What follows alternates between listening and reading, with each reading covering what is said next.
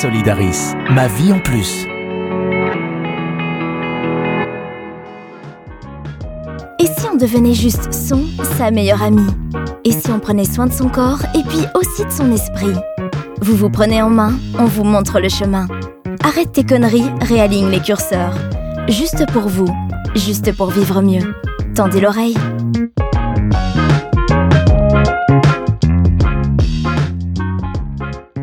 Les récents procès liés au mouvement MeToo l'ont montré, la notion de consentement est encore très difficile à définir. Et pourtant, elle est clé quand il s'agit de viol ou d'agression sexuelle. Alors, une absence de non ne veut pas dire un oui, et un oui aujourd'hui peut se révéler un non demain. Alice Gaspard, vous êtes chargée de mission à la Fédération des centres de planning familial des femmes prévoyantes socialistes. Pourquoi est-il si difficile d'exprimer un non? On n'a pas été éduqué à dire ou même à recevoir un non. Dire non, c'est juste poser une limite comme tout le monde en a et c'est poser un cadre de ce qui est ok ou pas ok pour soi. Mais on a toujours été éduqué à dire oui, que ce soit à travers euh, l'enfance où on force à faire euh, des bisous à toute la famille alors qu'on n'en a pas envie, ou nous force à finir notre assiette alors qu'on n'en a pas eu envie non plus. Donc en fait, on parle de chantage affectif. Euh, parfois, le fait de ne pas donner un bisou, de donner un câlin, ça voudrait dire qu'on n'aime pas. Est-ce que ce chantage affectif, c'est aussi une des raisons de, confusion dans le consentement? Ça fait ressortir le message que en fait les, les limites de tout le monde sont malléables et que euh, en forçant un peu ou en essayant un peu de, discuter, hein, ben, on arrive toujours aux fins qu'on a envie. Et je crois que que ce soit dans le consentement dans la vie de tous les jours, dans le consentement dans la vie sexuelle, c'est vraiment un problème parce que ne pas respecter le nom d'un enfant, c'est ne pas euh, lui apprendre à ce que c'est ok de ne pas respecter un nom, que ce soit euh, dans la vie de tous les jours ou dans la vie sexuelle.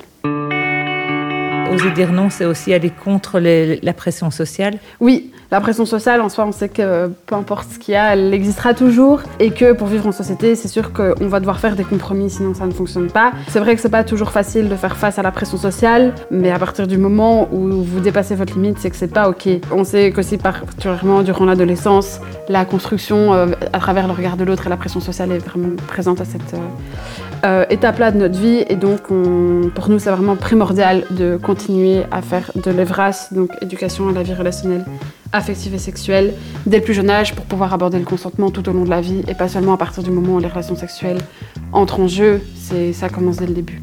Donc c'est un vrai, une vraie question d'éducation, de replacer le droit de l'enfant à dire non, mais pour des choses très très anodines. Pour nous, c'est le fait de lui dire, d'entendre le nom de quelqu'un, ça veut dire qu'on lui laisse la place d'être qui il a envie d'être et qu'on respecte ses limites.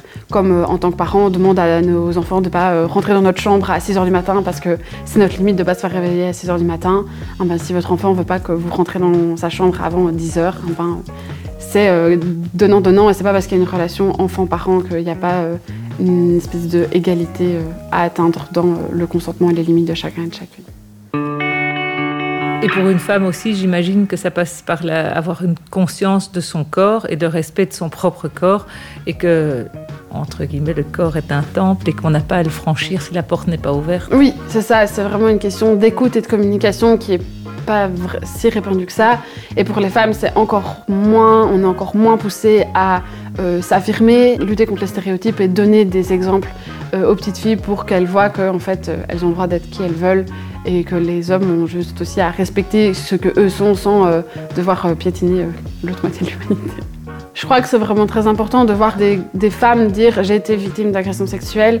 Ça légitime le fait que peu importe qui dans la société ait, aussi été victime et que ça se soit maintenant écouté et entendu et que ce soit pas directement botté en touche en mode ah oui mais c'est que tu le voulais souvent un peu ou bien tu l'as cherché. Maintenant c'est des, propos qui ne passent pratiquement plus. Et c'est ce qui explique aussi que, que ces, ces, prises de conscience tardives se multiplient maintenant, c'est suite notamment euh, à ces expositions tardives aussi, le fait que ces femmes sortent du bois. Ouais, oui, clairement, si euh, sans le mouvement MeToo, c'est des, euh, des, décennies et des décennies d'agressions sexuelles, de viols qui remontent à la surface maintenant et qui font tout un, un brouhaha super important de montrer qu'en fait, c'est pas, euh, ça fait pas 5 ans qu'il y a des agressions sexuelles, ça fait des dizaines d'années, même des centaines d'années, et que maintenant, c'est juste que les femmes osent en parler. Ça évolue vraiment d'une bonne manière, mais il y a encore beaucoup de boulot. Merci beaucoup, Alice. Merci à vous. Ce podcast a été réalisé par les équipes de Ma Vie en Plus. Vous avez aimé? Partagez.